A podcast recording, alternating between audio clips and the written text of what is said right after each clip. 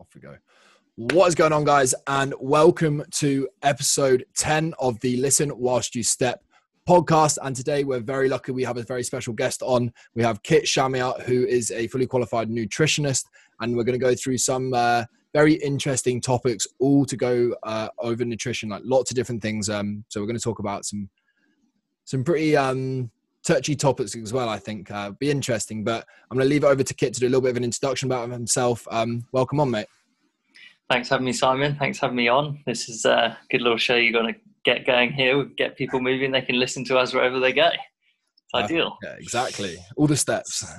all the steps every day. So yeah, so um, my name's Kit Shami. I'm a registered sport and exercise nutritionist. Uh, I work in Jersey um, at, in a small clinic called Bond Street Health with some other registered practitioners, and we essentially um, sort people's food out. So whether it's for general health or sporting performance, you come in and you see us one to one in the clinic, and we work with you, change that lifestyle, get the habits in place, and um, yeah, get the results that you want. And it kind of all came about from uni really. So I was I was doing an undergrad in sports coaching, so we covered all the topics like biomechanics, kinesiology, psychology, coaching, obviously, but also nutrition. And um, our nutrition lecturer at the time was the All Blacks nutritionist and the Crusaders nutritionist. So That's yeah, awesome. he was very cool, very cool to kind of be around, and I just kind of touched. It resonated with me a bit, you know. It kind of made me think, oh, that would be quite cool to do so then I came back to the UK and did a master's just in sport and exercise nutrition. And from there, it just kind of snowballed. So the usual route to go from that um, degree is to go into like an elite sport and go and work with a team. So go to like a premiership team, uh, rugby or football or any any sport really, or go and work with Olympic athletes. But because um, I wanted to come back to Jersey, that limited my opportunities there. Uh, but it also, yeah, yeah. So you're the elite of Jersey, um, aren't you? I don't, I don't know about that. so we, uh, I ended up just kind of setting up practice where it was um, obviously helping all the local athletes and um, local people with general health and realizing that there wasn't actually anyone else in private practice who was registered. And so things have snowballed, and here we are seven years later, um, doing podcasts and still practicing, and now in a in a kind of nutrition specific clinic. So it's been a, a pretty fun few years, I have to say. Yeah, for sure. Things are just like blossom big time. I remember when you first started things out. Um, I think my mate Johnny went to see you, and like you didn't really have that many clients, and now you've got your own practice and lots of people around you and things like that. super cool to see. Um, so let's just kind of jump into the first sort of thing. I want to kind of touch on something which is going to be mainly based around the kind of client, my clientele listening to this, most of the listeners. It's going to be people who the main kind of goal is kind of body composition, dropping a little bit of body fat, gaining a little bit of muscle, and what would be the sort of processes if someone came into you with those goals you would go through? Where would you start, and then where would you go from there with that? Yeah, it's a good question. Obviously, one you want to get right from the beginning, particularly if you're combining it with exercise. Mm-hmm. So the, the the best, the most obvious thing and free thing you can do without even coming in to see us is actually to start tracking your food. And that might be as simple as like a descriptive food diary where you just jot down what you're having without even worrying about kind of grams and weighing everything. Uh, mm-hmm. but obviously, the more detail you have, the more uh, you can progress that and extend that to, to get the results you need. So, keeping a food diary is absolutely like one of the best, easiest things someone can do. Um, and that's what we would get someone to do if they came to see us. So they would go away and they would do a food diary, which we could then analyze. We'd get them to put as much detail on there as we could. So we can then uh, critique it and essentially then work that food around to whatever their goals might be. And so you'll start, you know, noticing that people will start being more mindful. They'll start second guessing some decisions that perhaps weren't the healthiest decisions and the, the kind of calories in versus calories out balance starts to get a bit more on their side, particularly if it's weight loss. Mm. So the getting their calories right is fundamentally the thing we want to do with them. Not that we're telling everyone to go away and calorie count, but we can manage that ourselves by giving you the goals and the smart swaps and saying, look, change this and have that instead. And suddenly there's a hundred calories disappeared because that's a lower fat product or that's a lower sugar product. Yeah, for sure. so it's a bit of yeah, it's, it's, a bit super, of management really. I think it's super interesting there. That I think a lot of people will go straight into I have to track my calories. Everything has to be super accurate. But like you said, I think even just by writing down the foods you eat, just like descriptive, not necessarily the grams and the calories, just being that little bit more mindful about what's actually going into your body and seeing it written down on a piece of paper. Nine times out of 10, people go, Oh, I didn't realize I was actually necessarily eating that much. I think people just That's jump it. in too deep to start with. Yeah. And there's, a, there's another kind of like conversation on that where people get too obsessed counting their calories and counting their macros they lose sight of what they're actually doing where they're just trying to hit numbers and they're not thinking about nutrient density or like how happy they are with their food. Um, social life starts to take a hit. So it can really go south quite quickly when you uh, start macro counting which is why apps like myfitnesspal can actually be really detrimental. And there's a whole world of kind of disordered eating problems with myfitnesspal so we always try and like simplify it for the client and say, look, you don't need to get too stressed about this. We can work with this just by doing descriptive for now. And we've actually just launched our app, which will help our clients do that even better. So we let them describe, like type in a description box, but also take a picture of their meal. And so we get to see that food diary coming in live. And the picture, you know, you can't hide from a picture. We can see what color is there we can see the portion size we can see where they're having it all of those things then play into manipulating someone's lifestyle and getting that long term kind of behavior change with them.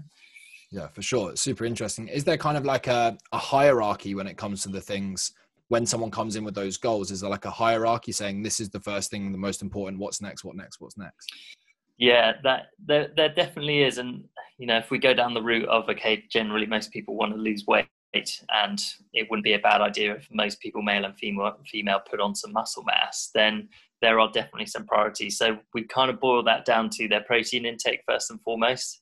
Often something which is either grossly under or grossly over. Yeah. uh, and I know you've all been there. I've, seen, I've seen some people eating a ridiculous amount uh, on both ends, like hardly any. Like I've seen people struggle to get 20, 30 grams of protein. And I'm like, for me, I'm like, how? But uh, yeah, big time. And then ridiculously high ends of the spectrum, and people can lead into some serious digestion issues when they do that as well. Yeah, totally. And obviously, taking up your caloric intake with all that protein just means there's de- you know there's detriment to your carbohydrates and your fat intake. So it's yeah. not just like protein is the the the mecca macro. Uh, it's actually that you need that you do need to get a blend of them all properly. So we will manage protein intake and we'll go with the grams per kilo somewhere between one and like 2.5 but we typically don't put anyone much higher than that because uh, it usually then impacts their, their calories and their carb needs for example. But getting that right showing them the type of sources that would be preferable making sure that they know that there is still a wide range, even though it's still a limited list, there's still a wide range of options and it doesn't have to be chicken, rice, and broccoli all the time. So, you know, showing them all the fish options, looking at whether they might need a whey protein powder or not, looking at um, eggs and dairy. Um, and, and all the other variants of the white meat, you know, chicken, turkey, chicken sausages. There is actually a lot for people to go for, but I think people do often get stuck, particularly with protein, and they just kind of get it in their head that that is what they're comfortable with, so they'll repeat.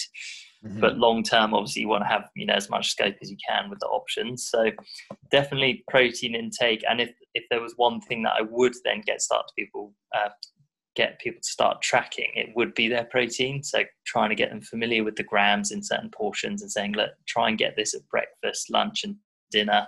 If you need a full snack to hit your number, that you know make it protein based. So it does work, kind of prioritizing that, and then and then we'd move on to carbohydrates. So um, the world of carbohydrates. Where do we start? So really, yeah. it's about the amount first of all, right? So um, making sure that they're not having too much, but also not having too little, because people can go chronically low and then run into problems with energy availability, with um, low immune systems, with poor performance in the gym and turning up for exercise. So we make sure they're having enough, and then obviously make sure that they're not getting too uh, having too much. So it's carb cycling, and it's got loads of different names. You know, low carb, high carb. Um, we, we cycle someone's carbohydrates. So we manipulate it through the week, generally depending on what they're doing. So I assume, well, you're very familiar with this, you know, you'll load up before your training if you feel like it's going to be a heavy session. I think mm-hmm. I've seen your um, Rice Krispie squares and cereal, and yep. that's like your routine of getting your carbs in. Um, so that's what we essentially do with that. And then we'll just try and, you know, remind them that fruit and vegetables are carbohydrate as well and I think a lot of people forget that. Yeah, for sure. I think um like the fruits and veg is one that I definitely like my clients to track because they people like it sounds so cliche. My mom used to tell me to eat five a day, but I think everyone forgets it, especially now day and age where it's like, oh, I had steak and chips, I had this and that. People go, oh, not steak, chips, and veg. Like people forget the veg. And I think just by doing that, it all comes back to that consistency and that adherence. And I think just by even think about food volume and getting more fruits and vegetables in, you automatically feel a hell of a lot fuller, which then helps with your consistency. And consistency is what gets you results at the end of the day. Yeah, absolutely. And it's um, the the five a day is a funny one because people think five is the target, but actually it's five minimum. So I'm actually pushing people to go five to ten portions a day, and when that sinks in for people, they realize like, gosh, now I really do need to eat more um, than I was or than I than I think I was. But that's really where the nutrient density is as well. So vitamins and minerals, fiber, the water, that's all in that colourful fruit and veg. And when you do simplify it to the kind of chicken, broccoli, and rice, you're really limiting yourself to options there. So you're going to run into problems with deficiencies. You're probably going to get ill a bit more. Um, you're going to get run down. You're not going to sleep as well, and you're not going to recover as quickly. So it might seem boring, and as you say, we've all we've all had it drilled into us since we were young. Eat your veg, eat your fruit. Um, and so it's still a thing. It's still a thing, and I'm still telling loads of adults to do that. yeah, I can imagine. Have you got any like good like top tips on people who do struggle to get that in? Yeah, I think start at breakfast is the best thing you can do. So don't save it. A lot of people save it for dinner, where their most of their veg intake is. But if you think, okay, you've got your opportunity at breakfast and at lunch, and possibly then a snack, that's why you can start hitting 10 portions a day. Mm. So if it's a cooked breakfast, you can think about what vegetables go in easily into the morning time. So if it's egg based, you can look at using spinach, pepper, corn, peas, um, broccoli, even mushrooms, tomato, that all is fairly normal to be in a breakfast. And then when it comes to lunch, moving away from uh, the sandwiches or the bread based things where you can only put a limited amount of that stuff, but moving more towards a vegetable based lunch. So use the vegetables as your carbohydrate and as the base of your lunch with your protein along with that. Then your numbers will start flying up. Um, appreciate that takes a bit more effort, but actually, if you are buying things in, in town now and in shops, there's a lot more options available in that department. So you can find vegetable based things, um, and so that you can actually tick that box wherever you are. Yeah, for sure. It's just about being mindful and just realizing. So I think it comes back to what you start with, like write down what your kind of daily intake is looking like. Take a step back, be objective about it. Where can I improve? And then just it's making those small little one percenter kind of decisions as you kind of move through. Um, moving kind of on from that, but still touching on it. What would you say is the kind of biggest difference between like a someone who's pure general population, someone who's like an athlete, and then someone who is kind of mainly driving for body composition changes. What's the difference between their diets and what the recommendations there? Yeah, good question. Uh, so there are some differences, but it's mainly around like nutrient timing, so when they're having stuff, and obviously the amounts. Um, but fundamentally, they're going to be eating the same foods as each other. It's just that one group the athlete group are typically a bit more focused and a bit more dedicated. So then the results will come usually a bit quicker. Um, but also they need to be. They need to be a bit more dedicated because they're stressing their body a lot more and they need that turnover to then get the results. So fundamentally, it's about adopting what food um, will work for them, but it is the same food. So, like if you look at both their shopping lists, they'll both be shopping for the same things, but the amounts that they'll be having and when they'll be having it is where the different differentiation occurs. And so, you know, when I a few people say, you know, I'm only um, advertising to athletes. I say I'm a sports nutritionist, but everyone is really performing every day, and everyone eats the same thing. So you might come in and see me, but you're running couch to 5k, or you might come and see me and you're running, you know, three Ironmans in three days. But fundamentally, you're going to be oh. eating we'll sign you up for that next year. Oh God, I don't know. I don't know the last There's a deca. there is a deca where you do ten. Um, so yeah, people do do that stuff. That's crazy, man. That's it. Yeah, uh, but they get to eat a lot, and so that would be where the difference is. Those guys are eating thousands of calories, and their body composition is still excellent, but that's because their output is there. Mm-hmm. Whereas if we boil that back down to someone who's fairly sedentary, maybe just getting into a bit of movement, they need to mu- much more carefully manage their calorie intake um, and what foods they're having, but it is still the same foods. Yeah, that margin for error is a lot smaller, isn't it? When your output's a lot lower. Um, but yeah, it just comes down to quality, quality over quantity, and then just looking at, at the quantities. How do you get people to gauge their quantities? So it can vary really. We, will work with the individual depending on what will work for them. So some people walk in and they're like, I already weigh on my stuff and that's normal and I'm not fussed about it. So we let them carry on and we obviously change their, their, their amounts if that, that needs to be done. Other people have no clue whatsoever. So you can start very basically by looking at how much fits on your plate. So a normal dinner plate is a pretty uh, standardized thing.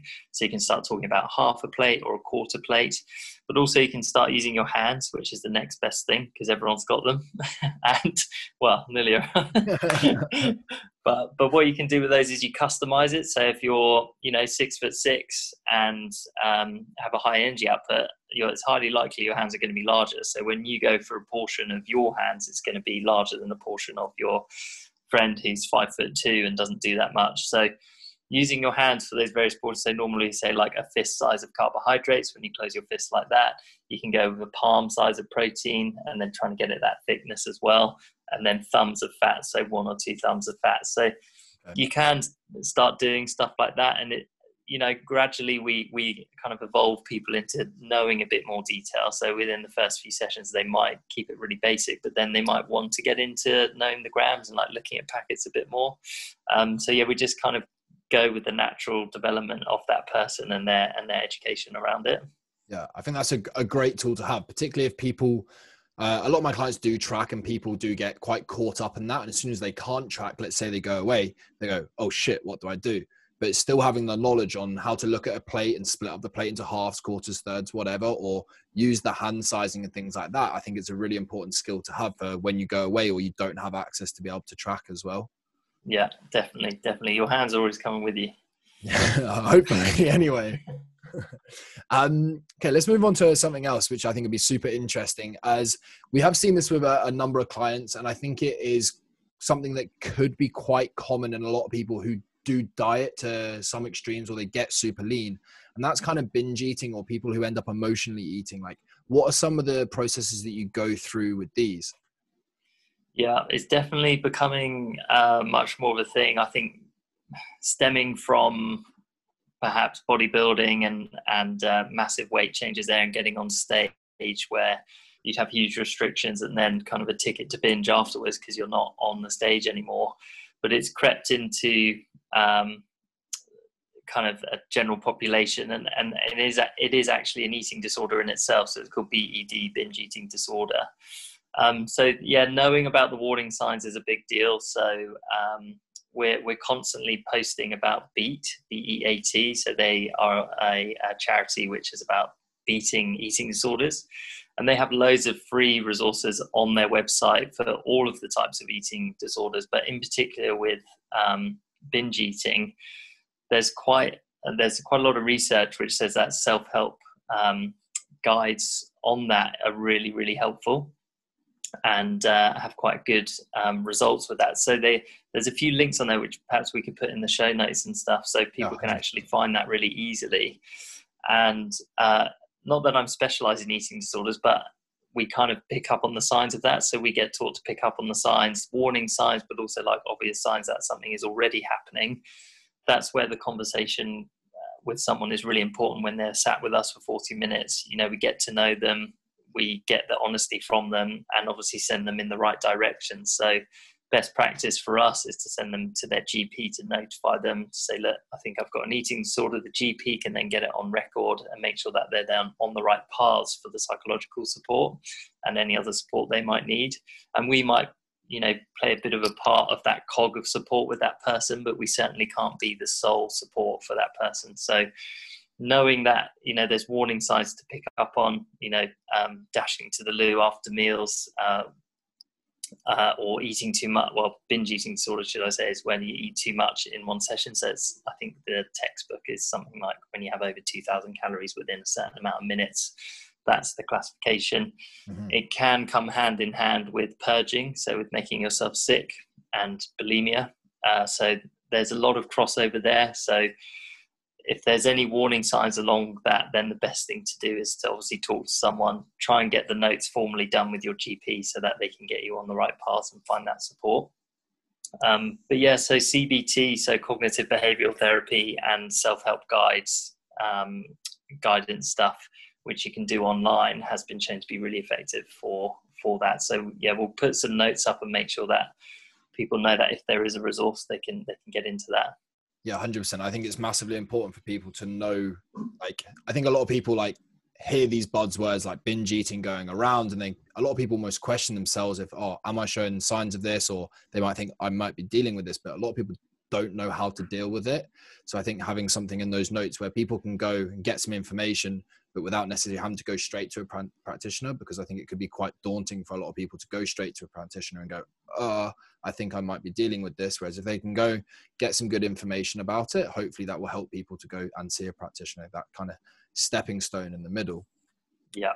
Um, for sure.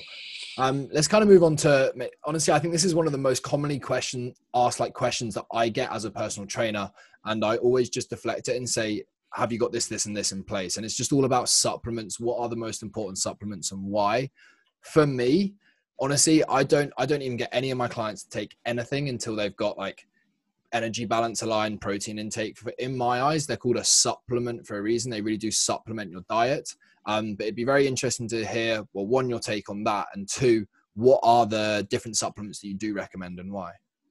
Yeah, it certainly is still a buzzword and a hot topic, and options are still growing and growing and growing, and there's new things on the shelves all the time. There's also the huge world of like Instagram adverts and um, endorsements and um, all of that, which can be so misleading. And, and actually, the ASA, the Advertising Standard Agency, are really good at picking up on, particularly on supplement stuff. So there's some really funny cases that get published about things that had to be taken down and people were misleading, but so you know, rightly so. Like we're being misled because we think that that is a reliable source. So mm. certainly, on the whole, you're right. Like people shouldn't need a supplement. The word is supplement for a reason. It's meant to be on top of your general intake. If you're thinking of it like a pyramid, it is the pinnacle. It's like the last thing you should be doing. Um, that could potentially bring you those marginal gains. Uh, but for the most part, people don't necessarily need that. You know, if you're talking about Olympic standard, maybe Commonwealth standards, yes, uh, bringing it down to like Island Games and local athletes, you can have them, but you could probably do pretty well still without them. So I wouldn't worry too much, mm-hmm. particularly with the world of supplements being so. Uh, what's the word? Uh, contaminated so, and dodgy. So, so much untested stuff out there that people just go and buy, but whenever I buy yeah. something, I'm trying people try and look for the cheapest supplement out there. Like at the end of the day, you're getting what you pay for. And if you're putting stuff into your body, like pay money, get good supplements, get tested ones. Um, yeah, you're right. So yeah, so we we all get taught, and you'll know it because you've been in, um, you know, your rugby talks. Buy informed Sport batch tested supplements. So these are companies which are paying extra to have their supplements screened for contaminants they then get the seal of approval and then that's on the shelf. So it's a bit more reassuring when someone does that. Yeah, it might be a couple of quid more, but I mean, I'd definitely recommend that you do it because it's so easy for any old Joe to put uh, something in a tub, slap a label on it, and sell it. The supplement industry is not well regulated. Um, so yeah, if you can buy quality ones, definitely do that first. And you can actually go on Informed Sport and see, you know, some companies have some of their products batch tested, but it's not all their products. And then there's other companies on there which will really surprise you, which um, have everything done. And then there's other huge, huge companies and names that you will know that just don't have anything batch tested. So it can be um, a little bit dodgy depending on where you get it from. Um, so yeah, that's the first thing is do you really need them? And uh, what do you need them for? So for general population, generally you're okay. Uh, but then when you get into the athlete world and you're pushing things a bit further, you want perhaps more turnover with your training, or you're training twice a day, um, or you're looking to recover faster, or you do want to hit the high levels of competition, then there are a handful. So you're probably really familiar with these, and hopefully you tell me you're um, in and around these kind of ideas. So the most obvious one is a protein powder. So whey protein in particular, with its high leucine content, um, you can obviously now get a whole host of protein powders. So you can get pea, you can get hemp, you can get soya. typically they're all going to do the same thing. They're going to give you a very easy lump of protein in a liquid form. Um, that will give you 20 to 30 grams is usually what you're trying to aim for from from one uh, hit of that and the idea is that you're giving yourself easy protein for your muscles to stimulate muscle protein synthesis so that they can then get that turnover repair and build um, okay, if you're eating enough protein though, if you have an extra chicken breast, which might be 25 grams of protein, then you don't need the, the whey protein powder. So that's where we try and make the exchanges straight away, like rather than jumping in on the on the isolate, which might tear your gut up a bit, might give you more gas and bloating. We've all been sat in the changing room, and it's horrible. Um, because not everyone reacts well to these things, and yeah, there's people trying pea stuff and hemp stuff, um, but often that can be worse actually. So um, if someone really wants something, I say, look, buy a small tub, buy a single serve, see how you react. If we're causing gut inflammation and giving you more uh, like gas and bloating, then it's definitely not something we're going to do because you won't get that if you have a portion of fish or a glass of milk or a, bre- a chicken breast. Mm. Um, so yeah, whey whey protein is probably the, the easiest and most obvious one to think about on the on the whey protein, I always say to uh, our clients, I, I just think they should literally be used for two reasons. One, number one is that you really, really, really struggle to get your protein intake up. Um, but along with that, obviously, it shouldn't take up the majority of your protein. It's there to just top things up if you really are struggling. And then also, like I use it in the mornings for convenience because for me, I'm up early. I have clients. I don't necessarily want at 5 a.m. to make scrambled eggs or something like that. So I just have a shake then, but then I make sure I don't have three other shakes throughout the day. I'll just have it because it's convenient for me to have them, but I'm not having it post workout as well, or something like that. So just to top things up and for convenience, that's the two main reasons that I like to use it. Yeah, I'd agree with that completely. The the next one that comes with that quite closely is creatine. So creatine monohydrate in particular is the best compound you can get, and that's a, a white powder, uh, very very well researched has loads of backing behind it to say that it works. So we have a bit of creatine in our body that we can uh, kind of hyperdose ourselves, and usually it's a very small dose, five grams a day. Can be in the drink, can be in your protein powder, but you can have it as a standalone product, mm-hmm. and that is really helpful. So, have you had experience with that as well? Yeah, I love creatine. I t- I've taken creatine for for years, um, and one of the mistakes I made was getting kind of caught up in the whole loading it thing and you just don't need to load it. I, I, found when I load it, that's when I got lots of stomach issues and bloating and things like that. And it really didn't settle well with me. But as long as I stick to five grams a day, I'm absolutely yeah. fine. And I noticed a big difference when I first started taking. Obviously, as you kind of used to it, you don't necessarily feel the difference, but you definitely there is obviously so much science behind it. But I 100% recommend creatine personally. I, yeah, I really, really do rate it, and Re- it's so, really so nice and safe. well. Yeah, affordable, safe, easy to take, and generally people feel the results, which is quite nice with the product. Mm-hmm. To have that, so yeah, yeah, a really, a really good one. And again, just try and find a good quality product with it if you are going to get involved with it. But with the caveat that you might put on one to two kilos of water weight. Um, so bear that in mind if you're if you are looking at the scales and watching that happen. But that will obviously go when you come off the creatine. Um, so the next couple I've got on the list as kind of performance supplements would be caffeine. Mm-hmm. Um, really nice and easy, and uh, again, massively, massively researched. It's got years and years of, of evidence base behind it to say that it works, and it works in a few ways. It obviously makes you more alert. It switches you on, but it also agitates your muscle fibers and causes um, and dampens the pain uh, signals from your muscles to your brain. So, particularly in lifting, it's obviously used as quite a good pre workout, but also in endurance sport and kind of um, multi stage uh, events. You can use creatine quite effectively for all those reasons. So, you probably get it in your pre workout. Do you drink uh, caffeine drinks?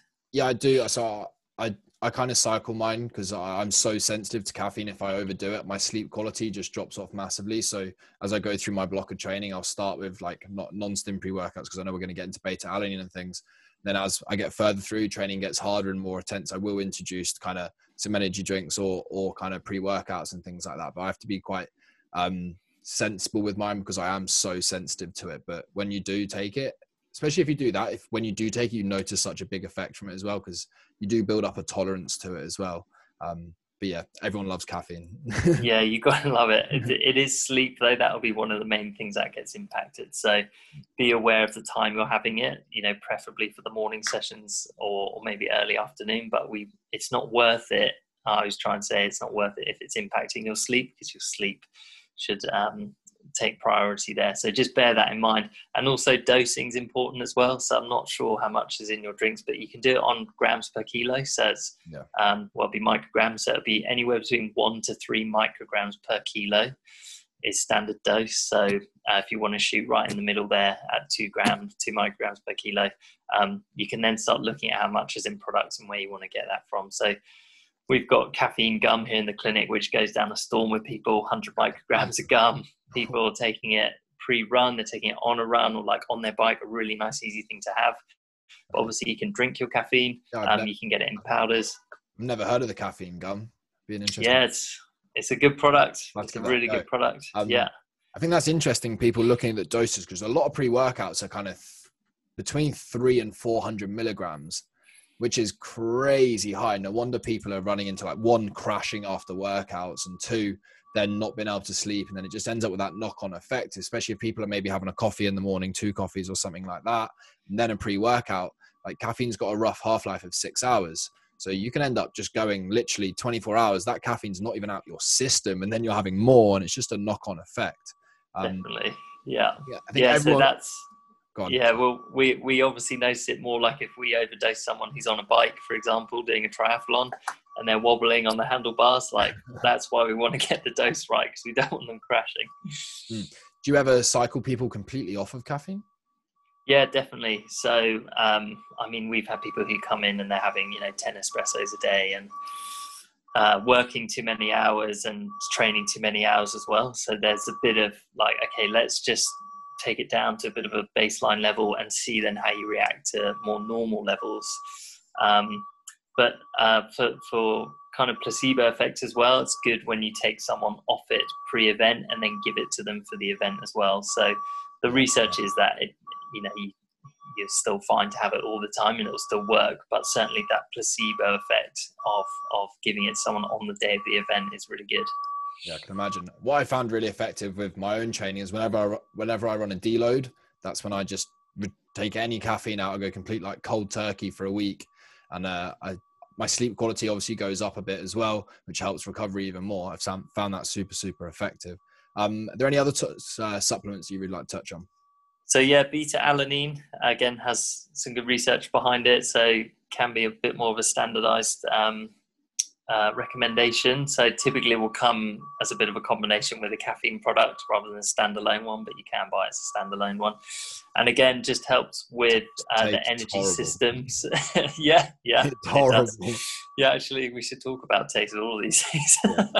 You've got to put up with a bit of stuff. This isn't all glamorous, kind yeah. of like you know super tasty stuff but it does work and that's what we like about it we it works and it's safe and well researched so that's what fundamentally we want to get from a supplement. So yeah, beta alanine will help with the energy systems. Um, it's an amino acid, so um, helps down helps with the breakdown of carnosine um, and can therefore have the, that knock-on effect. So another quite useful one. And then I've just got some general health supplements as well, which we could talk about. So yeah, hundred percent.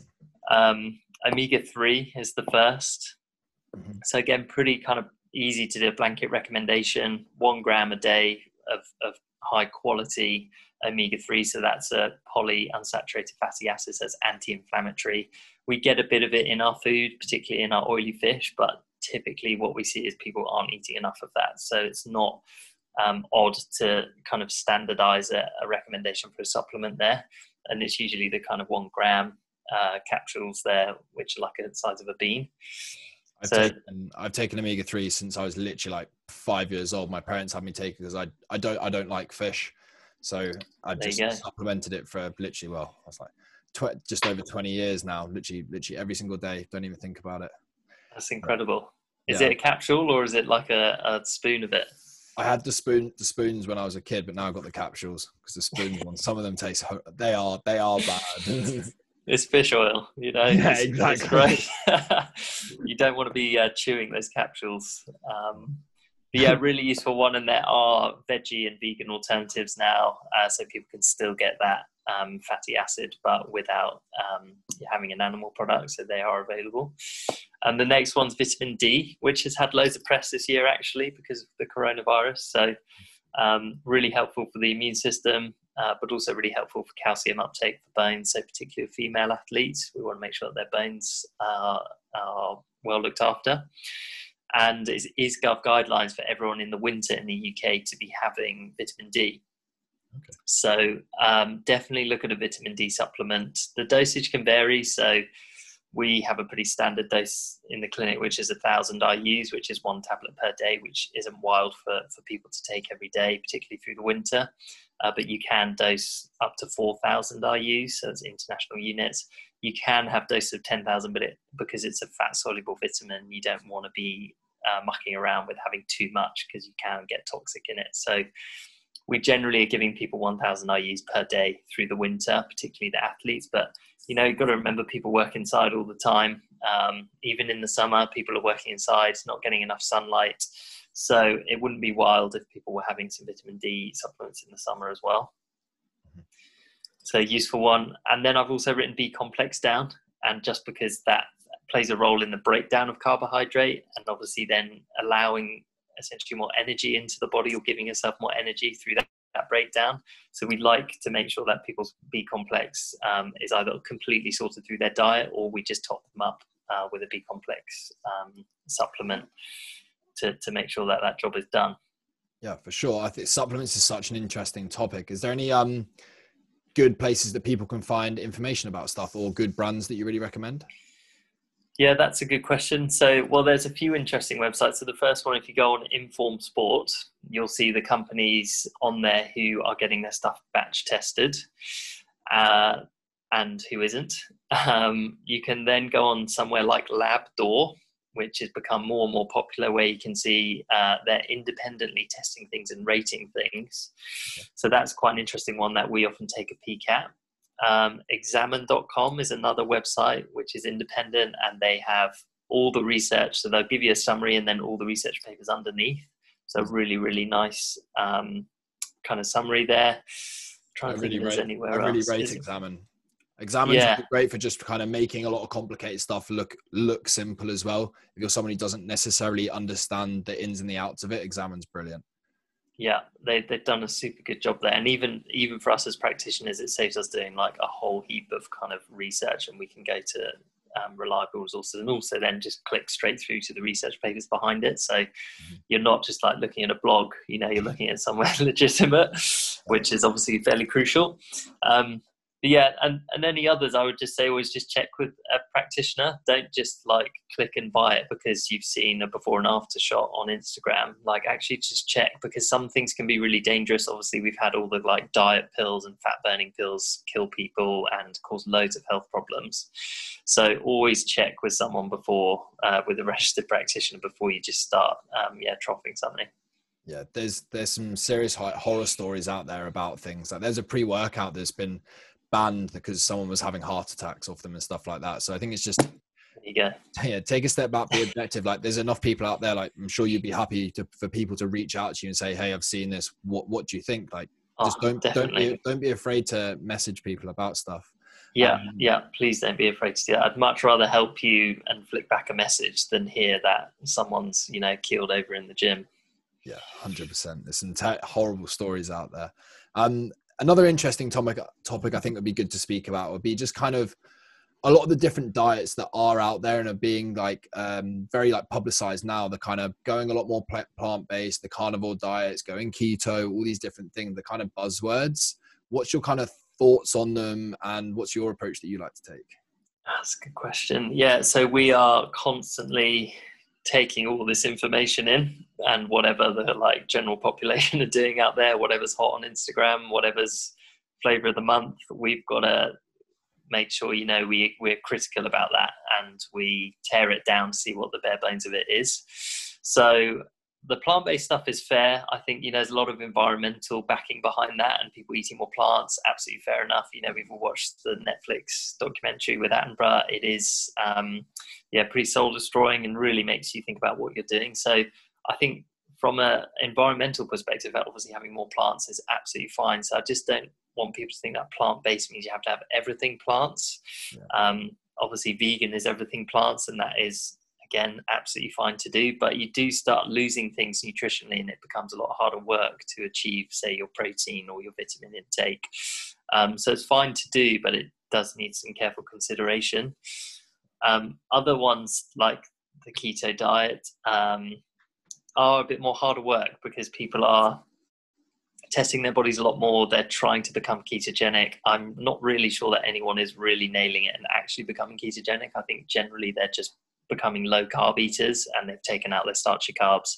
The keto people that I come in and have said, oh, I've been doing keto are still eating fruit and veg. And I'm like, well, you weren't really keto then because you've had too much carbohydrates. So I think on the whole, like if we look at what the general public doing with that, they're actually just reducing their carbohydrate intake, which is fine.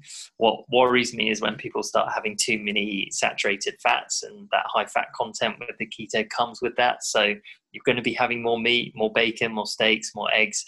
Um, to get that number, but that is not good for you in itself. So, although you might be bringing your calories down and seeing weight loss, um, your makeup of what you're actually putting into your body, more saturated fats, more cholesterol, isn't very good for you. There's a bit of a worry with that as well. Uh, but of course, with all of these, it's like, what you know, what do you want to achieve? If it's if it's weight loss and muscle gain, then you, you really don't need to overcomplicate it and you can have as i was saying like the same shopping list as the guy next to you but you might be having things in slightly different quantities um, and timings to get the goals that you need. So i, I just don't think it's, it, it'll never go away. There's been diets you know since the 1600s and there's some quite hilarious ones like you know eating a, a uh, stomach like a tapeworm to like eat your calories for you. That's kind of where it all began. And so now we're at the now we're at the point where people are doing like wild things and like cutting things out, intermittent fasting, not eating for days, water only diets. I just want people to calm down and just like it's a lot more simple than that. So you don't feel like you need to do anything extreme. Yeah. My thing that I say to people when come people come to me and say about those things, I'm like, just take take a step back and be objective about this. Does that sound good? Like just complete like we've had carbohydrates in our diet for thousands and thousands and thousands and thousands of years there's a reason that they've been there just just completely eliminating. Does that sound good? Does that sound mm-hmm. healthy? For me i think it's just all of these different things come come up and there's benefits from everything but what does it come back to? And it's everything we've just kind of spoken about is there's everything in moderation and just including as much variety as you can. Big time. I just think the more variety you can allow yourself that allows you to stay more consistent. And what does consistency get? Consistency eventually gets you the result that you want to um, yeah, bang on. And and with all of those diets, and that's just a handful that we mentioned. There's a hundred more. People see that as such a temporary fix, and that's what worries me as well. Is they'll they'll kind of blast it, whatever it is, good or bad, for a short period of time, and then they'll move on. And usually that leads to the yo-yo, the weight loss, the weight gain, the weight loss, the weight gain, which is much unhealthier for you. So yeah, if we're fine, if you're finding your normality, then really I'm asking people, you know, would you be doing this in five years? And that's where we're trying to get people's uh, diets to be. Yeah, that's the thing. Look at that bigger picture. I think it's so easy to get caught it, caught in it, caught in it at the moment. But take that step back. Look at the bigger picture. Ask yourself that question: Can you see yourself doing this in five years? I guarantee ninety yeah. percent of people say no, especially if you are buying into some some of those kind of diets, as we'll call them. Um, yeah. Let's kind of slowly wrap things up, and I just want some some all of the listeners to have a little bit of a takeaway. What's some of the biggest mistakes that you see on a regular occasion in clinic and how do you go about fixing them let's just go with three three takeaways sure so um, not tracking anything is the first thing so coming in and kind of saying oh i eat really well um, and I, you know, I've got a perfect diet, and maybe giving me a recall of what they're doing, but there's zero chance that that's happening. So if they were to track even before they were coming in, they would see honestly what's going on without even sharing that with anyone. So tracking is is important. Um, consistency is the next thing. So again, with the fads, it's a temporary thing. People do well for a short amount of time and then they fall off it. But you and I both know in the training world and nutrition world, the, the longer you can carry on doing something, the more stable it's going to be and the better the results are.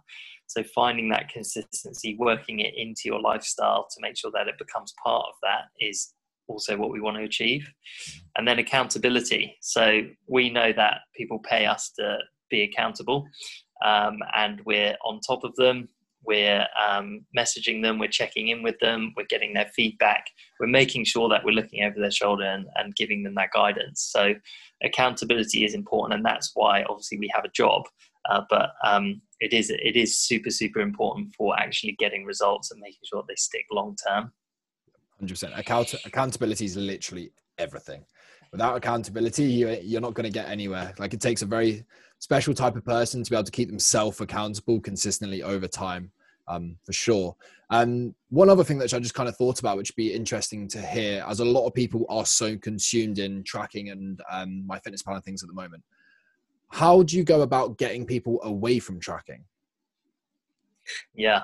Um, it can be tricky if someone's quite that one. yeah, no, it's fine. Well, we did we take it case by case. So it depends how invested that person is on on that platform. So, um, if they want to carry on, but we would gradually kind of wean them off. We would put deadlines in, and we would say, look, we'll do this for a little bit longer. We would start having days or weeks where they don't track, um, and start bringing in new foods, particularly if someone is quite repetitive with the meals they're having. We would also offer the other options that they can do, which is like meal pictures or uh, descriptions, which is a lot more low key and a lot less stress. But it's, you know, if it's that disordered and someone actually has uh, perhaps a diagnosable eating disorder, then it will take months, maybe years for them to really move away from that. Unfortunately, uh, with nutrition, the numbers can stick in someone's head. And even though they might not be tracking, they'll still be looking at their plate and looking at their packets and calculating everything up as they go anyway. So it's a very, very long term process. One of the main goals we want to obviously achieve is to delete the app off their phone. And that's a, a really big deal for a lot of people. So, um, again, if it's that disordered, hopefully they're getting that psychological support. They've got um, like community support and family support, but also perhaps support from from you or I um, and all that encouragement as well. Yeah, for sure. I think it's a very interesting thing because I think the further and further people get down the, we'll call it kind of like a rabbit hole. Um, some people can almost not know how to get back out of it. People start tracking and think, oh, that's it. I've got to track for the rest of my life. But there is a, a way out of it. And you, the long term goal, I don't think, is to be tracking forever. It's Absolutely. to get out of this and yeah. be able to auto regulate your nutrition. Definitely. And that's where we've got to ingrain it in someone so that they enjoy that food and they want to have that food, but they're not stressed about it. And they're also not stressed when it changes a bit because they know they can, uh, you know, turn the dial um, when they need to. So, yeah, absolutely. Sure. And then the last kind of question I wanted to ask is I know nutrition is becoming such a big thing with so many people. Is what's the best way people can go and learn more about nutrition, or if someone is interested in maybe potentially becoming a nutritionist eventually when they grow up or something like what, what's the best routes you'd recommend? Um, best thing to do is do it through a reliable source. So there's there's loads of like weekend courses online which are going to basically take your money for nothing, and you don't really get any accreditation with those. So you're going to do it and uh, then have nothing to really show for it. So the route that I took through university and then doing a master's degree meant that I could register. So I'm registered with the British Dietetic Association, and that's kind of the pinnacle of where you want to get to. You want to be a registered practitioner. So again, you know, I'm accountable. I do my CPD. I'm part of a massive group, um, and we all are on the same page. If you start going down the B lines of, oh, I've done a six week course with that random group online or I bought that from Quidzin for twenty nine ninety nine, you're actually just wasting your money. So you don't know who's made that course and who's put that content out there. Um, so going somewhere reliable like universities do do courses online and you can do modules online and sometimes those are free. Um, so going on somewhere like FutureLearn you can actually get free modules in nutrition from some universities. Um, so that would be a place you know to go if you wanted to just like you know, top up your your knowledge base. But if you wanted to get qualified really you have to go through a university um, route to get to get registered and become accredited amazing. Honestly, I think there's some, uh, been some brilliant takeaways for everyone there. I just want to say a massive thank you for coming on. And then, is there? Do you want to just let everyone know um, where they could find you or reach out to you? Yeah, thanks for having me on. This has been great, and we could have talked for hours and hours about yeah. more stuff. So maybe we'll have to do around too.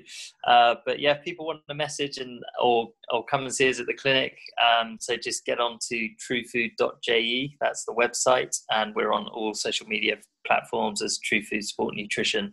Um, so give us a follow. We're putting loads of cool information on there, helpful information, um, and hopefully you guys enjoy that. And hopefully I hear from you soon. Yeah, perfect. Thank you very much, mate. Catch you later, guys.